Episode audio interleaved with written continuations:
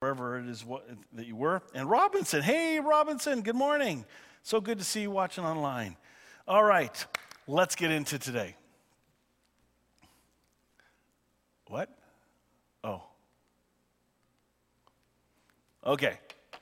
Today, part two of a, what I think is a really cool concept of this road to Easter and looking at all the plots that came out of the scriptures to take out Jesus, to kill him. And when I started to see all these little triggers that uh, uh, sparked what was or ended up being um, a, a, plan or a plot to, to kill Jesus, I'm amazed at how many instances the scriptures tell us that led to this plot. But before that, there are some things that made me pause and ponder this week, and some of these are really good. Good morning, Jen. I see you watching online. Yay. All right. Since it was St. Patrick's Day and Patty's birthday was on St. Patrick's Day, just to give you an extra bonus, you know, birthday shout out. Yeah, yeah I know you don't mind. Uh, St. Patrick writes Christ beside me, Christ before me, Christ behind me, Christ within me, Christ beneath me, Christ above me. There is no place that Christ isn't. Really important to remember that. This next one. It's okay to have Jesus and a therapist too. Now, it's funny, but it's not funny to some people. I, am stunned. You know, I recommend people to go see a counselor all the time. And a few folks are like, what? But I have a pastor for that. No, you don't. You don't want me to be your counselor. And nor should pastors counsel unless they have a degree and are skilled. Yeah, but they have the Holy Spirit. So do you. Sorry, this is, this is one of my pet peeves, obviously. That's why it triggered me and made me stop and ponder. When somebody recommends to see a counselor, it's like going, hey, my foot hurts, which it does. Um, go see a doctor, which I should have, and I will. But something's up that somebody else can help deal with. So when somebody suggests to you you see a counselor or therapist, it's not an insult. And it doesn't even have to be a Christian counselor because some of them are not that great. Somebody who's actually trained. I, I, sorry, I, have got friends who are, um, uh, what do they call it? There's psychologists and there's um, psychotherapists. I have a number of friends who are psychotherapists, and they're they're really good and they've come from a, a, Christian background and now serve all faiths. And it's not about your faith because it's us being human and the training of how we think and work and training our minds. So, anyway, that was, didn't mean to take too long on that, but that was funny at first, but it's really true. I love this one. This is the pause if, in your stressful week because I'm sick of winter and I, I'm really just sick of winter, and this was a nice pause. Say, Pooh, why aren't you busy? I said. Because it's a nice day, said Pooh. Yes, but why ruin it? He said. But you could be doing something important, I said. I am, said Pooh. Oh, doing what? Listening, he said. Listening to what? To the birds and that squirrel over there well, what are they saying? I asked. That it's a nice day, said Pooh. But you know that already, I said. Yes, but it's always good to hear that someone else thinks so too. The pause. It's easy to get caught up in frustrations and the busyness and problems and people and social issues, you name it, news issues, when sometimes we need to pause and take in life and nature. I think God speaks to us in the nature more than we possibly realize. You don't have to rebuild a relationship with everyone you've forgiven. Just because you're at peace doesn't mean they're still not toxic. This is an important reminder for those, if you've not taken the forgiveness series that uh, uh, we went through the beginning of last year or heard my series on understanding forgiveness this is important. You can still forgive someone and not have to be in a relationship with them because they may not have changed. You have. And so the lie is, well, if you've forgiven, you should be able to be in a relationship with them. No, that's the lie. Don't think like that. And I'm, I'm putting it out there. This is not a sermon because I've taught on this enough times. If that triggers you the wrong way, great. You can reach out to me and I'll give you my reasons why. But this is important. And when I saw it this week, I went, yeah, we don't talk about this enough. We don't talk about forgiveness enough. I love this one. So I showed this to the pastor that was speaking over on the other side. She said, Send me that. a heretic is just a person who tells the truth too early. A heretic has been, the term has been thrown and flung around in religious circles too freely by people who are unqualified. You have to remember to call someone a heretic in, let's say, even five, six hundred years ago, it wasn't an individual that was allowed to determine that you were a heretic. It had to be a council of people who usually had a political reason to get rid of you. But when you look into the word heretic, it means someone who knows how to think for themselves. It really is. It's being a heretic can be a real good compliment in some ways. And only to find out that some of the people that were killed for heresy were telling the truth long before, but the people couldn't receive it at that time, so they were killed. Hence, someone who tells the truth just a bit too early. I love this. Billy Graham writes, whether they come from, he said this on a show, whether they come from the Muslim world or the Buddhist world or the Christian world or the non believing world, they are members of the body of Christ. They may not even know the name of Jesus, but they know in their hearts that they need something that they don't have. And they turn to the only light that they have. And I think that they are saved and that they are going to be with us in heaven. You know how many people that ticked off? This really caused a firestorm. In fact, the Billy Graham Association tried to debunk it and say, no, no, he didn't mean that, and blah, blah, blah. Oh, yes, he did. You see, as we mature and grow in our understanding of God's love for us, our concept of who God is must continue to mature, and our concept and love of others must also mature. And Billy Graham, bless his heart in a beautiful way, he said something no one else could at that time. I think it was on Dr. Schuller's show at the time. And this, this is a big, big statement coming from a person who has seen faiths, religions around the world. Those of us here in Elmira, if you've never really traveled much and this is the only place you've known faith or in KW, whatever, and you've not explored faith on a missions trip or elsewhere or whatever, you can, you can have a really, you don't know it, but you give one size faith in how you've been taught and told. But when you begin to expand and you get to know other people from different backgrounds, different faiths, it will change you and you start to see connections. I like how he said the Buddhist and the Muslim world because there are elements of their faith that sound so much like Jesus. It isn't, but maybe the source is. Oh, we can't give that credit, can we? Why not? I like what Paul Young said. He said, uh, Not every lo- road leads to Jesus, but Jesus will go down every road with you. And I thought, okay, we're trying to control the narrative. If we can just relax and let Jesus love us and love everyone else, it solves a lot of problems. It really does. Mostly in our judgmentalism. But anyway, one man was asked, What did you gain by regularly praying to God? And the man replied, Nothing. But let me tell you what I lost anger, ego, greed, depression, insecurity, and fear of death. Sometimes the answer to our prayers is not gaining, but losing, which ultimately is a gain. We've often talked about what prayer is and what's the point of prayer. If God knows everything's going to happen, why bother praying?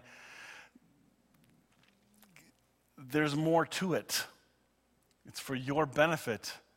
And if you're asking why bother praying, it might mean you have a definition of prayer that is quite religious in its context, and there's a more beautiful way to understand prayer, which I've been hoping to get to for the last year, and I haven't gotten to it yet. But I, I, I want to zoom in on that at some point. I thought that's why this triggered me, and I wanted to share it with you. Two more, I think. When love is the way, poverty would become history. When love is the way, the earth will be a sanctuary. When love is the way, we will lay our swords and shields down by the riverside to study war no more. Oh, I love that song. When love is the way, there's plenty of room for all of God's children. Now, click that back to what Billy Graham just said. Mike Yaconelli, the grace of God is dangerous. It's lavish, excessive, outrageous, and scandalous. God's grace is ridiculously inclusive. Apparently, God doesn't care who he loves. He is not very careful about the people he calls his friends or the people he calls his church. wow. Anyway, not every one of these is going to hit you. Last one, Brian Zahnd. This is a deep one. We rethink our lives, which is what it means to repent, not so we can escape a doomed planet, but in order to participate in God's design to redeem the human person and renovate human society in Christ. Salvation is a restoration project, not an evacuation project. I love that. I hope you enjoyed those. Those were, I had to cut out about five or six others that I couldn't share. It's like, uh, maybe some Sunday I'll just do a meme sermon. anyway. All right, time for a devotional from Henri Nouwen, and This one's really, really, really, really good. The descending way of Jesus. Jesus represents to us the great mystery of the descending way. It is the way of suffering, but also the way of healing. It is the way of humiliation, but also the way to resurrection. It is the way of tears, but of tears that will turn into tears of joy. It is the way of hiddenness, but also the way that leads to the light that will shine for all people. It is the way of persecution, oppression, martyrdom, and death, but also the way to the full disclosure of God's love. In the Gospel of John, Jesus says, As Moses lifted up the snake in the desert, so must the Son of Man be lifted up. You see in these words how the descending way of Jesus becomes the ascending way. The lifting up that Jesus speaks of refers both to his being raised up on the cross in total humiliation and to his being raised up from the dead in total glorification. Each one of us has to seek out his or her own descending way of love that calls for much prayer, much patience, and much guidance. It has nothing at all to do with spiritual heroics dramatically throwing everything overboard to follow Jesus. The descending way is a way that is concealed in each person's heart. But because it is so seldom walked on, it's often overgrown with weeds. Slowly but surely, we have to clear the weeds, open the way, and set out on it unafraid. This is the message Jesus came for. That concept is the first time, not from this quote, but when it was first introduced to me that the way is by seeing Jesus, he submitted to us. Well, we're supposed to submit to Jesus, yes, but how even more insane and lavish and scandalous is it that Jesus submits to us?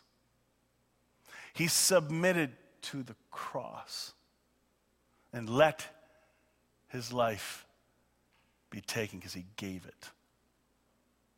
This, the way of Jesus is much deeper and better than what we've been told. Like that one line, you know, we got to give everything up for Jesus and sacrifice everything for Jesus. It's like, wait, somebody misunderstood it. And people have paid dearly in their own lives for faulty concepts of what that can mean.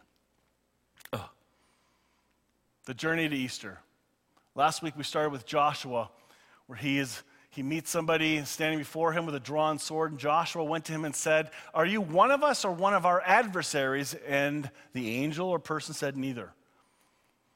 This is what I want to keep as the signature or the framework or the brackets that we're going to be, as we're looking through this, the plots that are being uh, orchestrated to take out the life of Jesus. It's, it's not for the Jews and not for the Gentiles. It's neither. This is, this is Jesus doing it for humanity. All the plots to kill the Prince of Peace. Last week we talked about the no hometown hero, where he claimed equality with God, and they were really ticked. And then we also talked about he called God his father and did a Sabbath healing. And that each time, oh, they started to plot. Like, God, this is nuts. This is blasphemy. We got to kill this guy. Well, today we're going to get into Luke uh, chapter 6, verses 1 to 11. Discussion about the Sabbath. By the way, the Sabbath thing really, really triggers them. It happens often in, in the uh, Gospels where Jesus does stuff on the Sabbath and really ticks off the religious leaders. I know growing up, I had to um, not work as much on a Sunday. We weren't allowed to take shifts at work, or we weren't allowed to do home labor, mowing the lawn, uh, all kinds of weird stuff that we just weren't allowed to do. We had to take naps. Ugh. It was like, are you kidding? And then we had to go to church like a lot like Sunday morning, three hours. had to go for the English service, then stay for Sunday school, and then we had to go to the German service, and then my dad had to count money, so we didn't get home till one o'clock. Then we had to eat, take a nap. Oh, and then maybe wake up in time to go to the evening service, but Walt Disney was on, and so we never saw the last 10 minutes ever. It's just the way it was, you know, six to seven o'clock. Once in a while, my dad would say, "Oh, we can, we can stay home, yay!" It was all good. Anyway, um, but that was our Sundays, and it was it was the Sabbath because of these rules, we took a, um, a Hebrew rule and ported it into our culture. Is there value in taking a day off? Absolutely, but don't make it religious. Don't make it about being more holy. Every day is holy. Don't call one day more holy than the other. What do you do with that verse then? But, but, like, if you only think through some of these things, you go, wait a minute. So let's see what he does on this day. One Sabbath day, as Jesus was walking through some grain fields, his disciples broke off heads of the grain, rubbed it off the husk in their hands, and ate the grain. oh no. Oh, that's that's terrible thing to But some Pharisees said, Why are you breaking the law by harvesting grain on the Sabbath? They called that a little bit, Oh, you're, you're farming. That's work. That's harvesting. Now, can you think of the good legalist in your world that has called you out on such hyperbole and detail and, and what is nothing? They just make a mountain out of this tiny little thing. Yeah, you can probably all think of somebody. I sure can. But anyway, Jesus replied, Oh, haven't you read in the scriptures? Nothing like throwing the scriptures back in their face. what David did when he and his companions were hungry? He went into the house of God, broke the law by eating the sacred loaves of bread that only the priests can eat. He also gave some to his companions. And Jesus added, The Son of Man is Lord even over the Sabbath. Keep in mind, he did not really call himself Son of God. Some translations slide it in, but he called himself the Son of Man. Okay? So th- he is beginning, and every once in a while, and he only does it with religious leaders, I think, if I see the pattern enough. It's mostly with the religious leaders. He identifies himself as the Son of Man and his position of who he is. So he, he's equating himself as one. On another Sabbath day, a man was deformed, right, with a deformed right hand, was in the synagogue while Jesus was teaching. The teachers of the religious law and the Pharisees watched Jesus closely. Let's pause there for a second. What were the Pharisees doing in the stupid field anyway? Like, that's creepy. You want to talk about stalkers? Yeah, yeah. It, it didn't start in this generation. here they're watching Jesus closely. If he healed the man's hand, they plan to accuse him of working on the Sabbath. Are you seeing a pattern here? But Jesus knew their thoughts. Pause. Why and how could Jesus know their thoughts? Some people will immediately say, well, he's the Son of God, he knows everything. No, I think it's more than that. I think it's deeper and better than that. Yes, he's the Son of God, but he was not living out of his divinity, able to know all things. He was living out of his humanity, abiding in his Father, and his Father was telling him things as he was going. As he was there, that's when his father was saying, Hey, psst, those guys in those funny hats, this is what they're thinking of doing. Oh, oh, this could be fun. Anyway, I'm kidding. But this is, that's how the thoughts were known. He said to the man with the deformed hand, Come and stand in front of me, everyone. So the man came forward. Then Jesus said to his critics, remember they hadn't said anything, they only thought it. I have a question for you. Does the law permit good deeds on the Sabbath, or is it a day for doing evil? Is this a day to save life or to destroy it? Pause for a minute. Part of the religious Sabbath rules, they do have some minor loopholes. If your donkey falls into a hole or your sheep falls into a hole, you're allowed to get it out. That's it, and not have it called work. A lame person isn't more valuable than that? Just think of that. This is Jesus knew this. He looked around them one by one and then said to the man, Hold out your hand. So the man held out his hand, and it was restored. At this, the enemies of Jesus were wild with rage and began to discuss what to do with him. Ever been to a church meeting when things are unreasonable? There's a fight going on between two factions. That's what this is like. They didn't hear a word he said. They just saw the work. Oh, that's awful. And they zoomed in on that act and blotted out humanity and only lived by the rules. I usually tick off people that are like that naturally. I was having a chat with Russ this morning about personality types and stuff. Yeah, we're quite similar in some ways. Um, but this is over the top. This is about the religious rules. And now we're starting to see a pattern of how many times Jesus does this and on the Sabbath. He's rubbing it in. Oh, good. Um, the next one, the fourth one, John 8, uh, it says, The people retorted, You Samaritan devil. Didn't we say all along that you were possessed by a demon? Oh, that's, that's grand. You know, how'd you like to have somebody call you filled with a demon? Some of you have been told. I have. I've been told that. I won't get into it now because not, yeah, it'll mess it up. So, no, Jesus said, I have no demon in me, for I honor my Father, and you dishonor me. And, and, though I have no wish to glorify myself, God is going to glorify me. He is the true judge.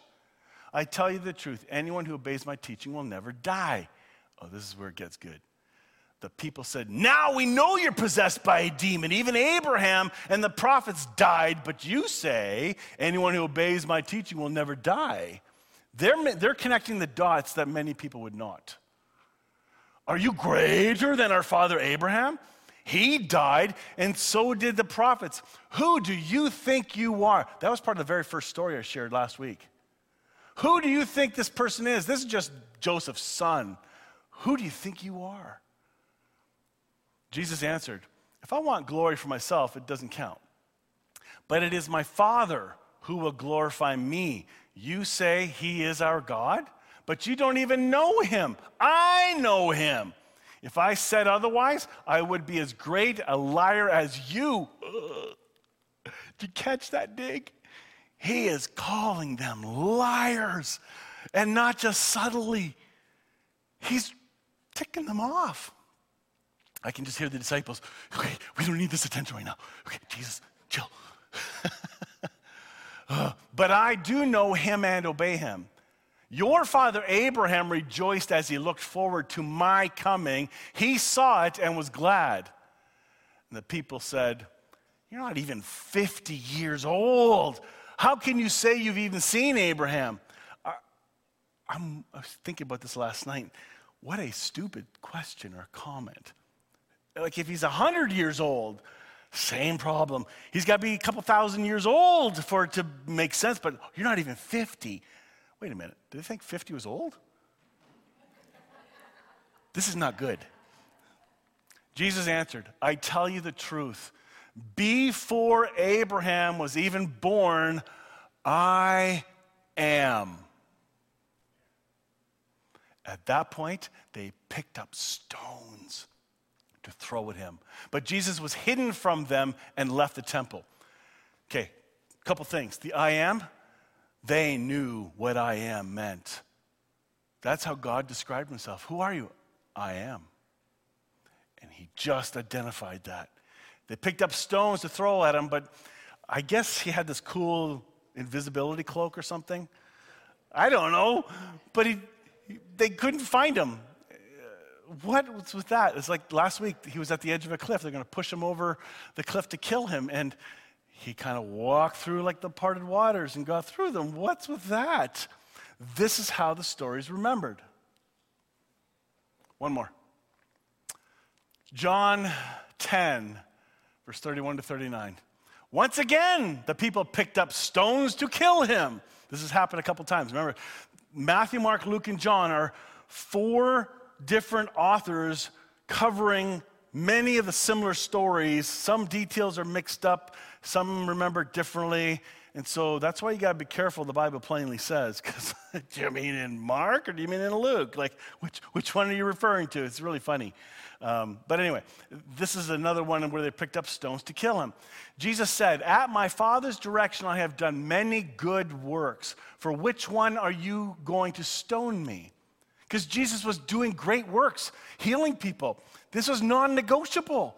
This, this is like visual evidence, which was drawing the crowds, and his reputation was growing and growing and growing, which, by the way, is really important when we come to Easter, because by then it really had grown.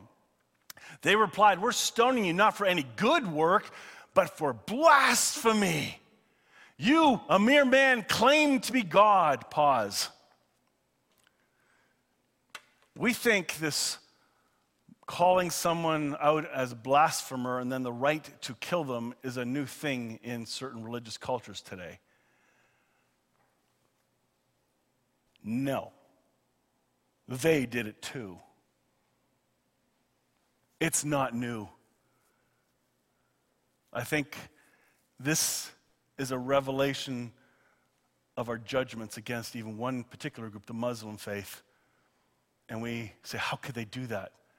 The Jewish faith did it, not just to anyone either, but to Jesus, of all people to do that to. But they didn't do it because of the good things. They knew he was calling himself equal to God, which to them was blasphemy. Huh.